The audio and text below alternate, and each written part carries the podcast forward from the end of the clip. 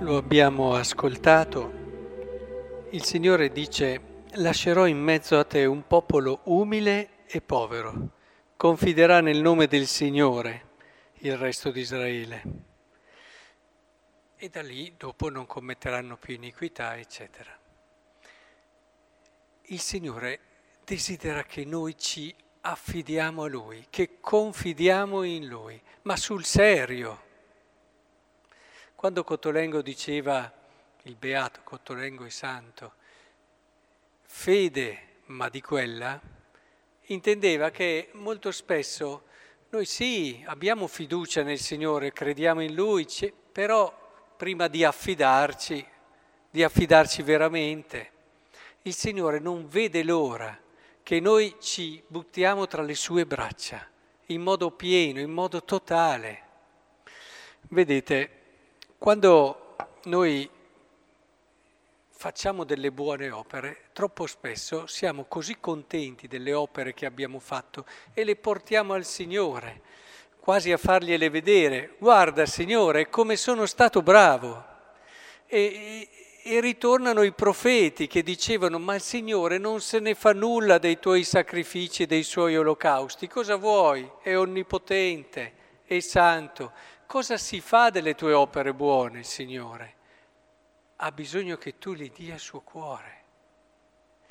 Vedete, è questo quello che dobbiamo comprendere, perché altrimenti rischiamo di non piacere al Signore per quello che Lui desidera. Paradossalmente ci sono persone che con le buone opere si allontanano dal Signore. Eh? Conduce più a Dio un carro vuoto quasi, ma condotto dall'umiltà, diceva Crisostomo, San Giovanni Crisostomo, che è un carro pieno di opere buone, ma guidato dall'orgoglio.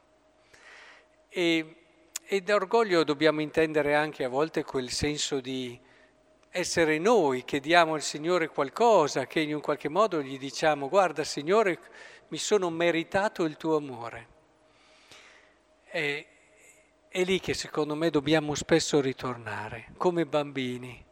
Eh, avete visto anche nel Vangelo, c'è sempre tempo per trovare il giusto atteggiamento, per recuperare.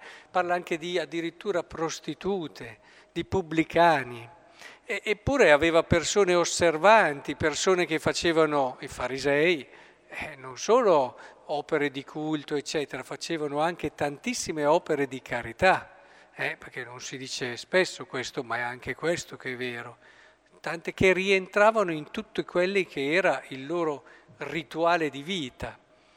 Eh, il problema è proprio l'atteggiamento. Allora ci accorgeremo che impareremo, perché qui lo dice dopo, allora sì che non commetteranno più iniquità, non preferiranno menzogna, non si troverà più nella loro bocca una lingua fraudolenta.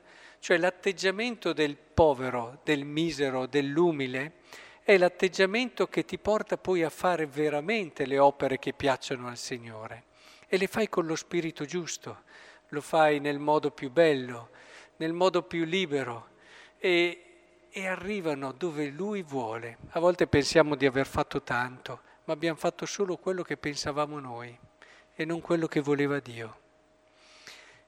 Ecco, che il Signore in questo ci aiuti ad avere un cuore semplice. E a volte vedo questi papà, o anche mamme, ma che si mettono lì a, a braccia aperte e aspettano che il bambino gli corra incontro. È sempre una scena che mi fa pensare a come Dio ci sta aspettando. Lui non vuole altro. Impariamo ad avere fiducia in Lui. Siamo tra le braccia del papà meraviglioso e migliore che ci sia al mondo. Non dobbiamo dubitare, non dobbiamo aver paura di nulla.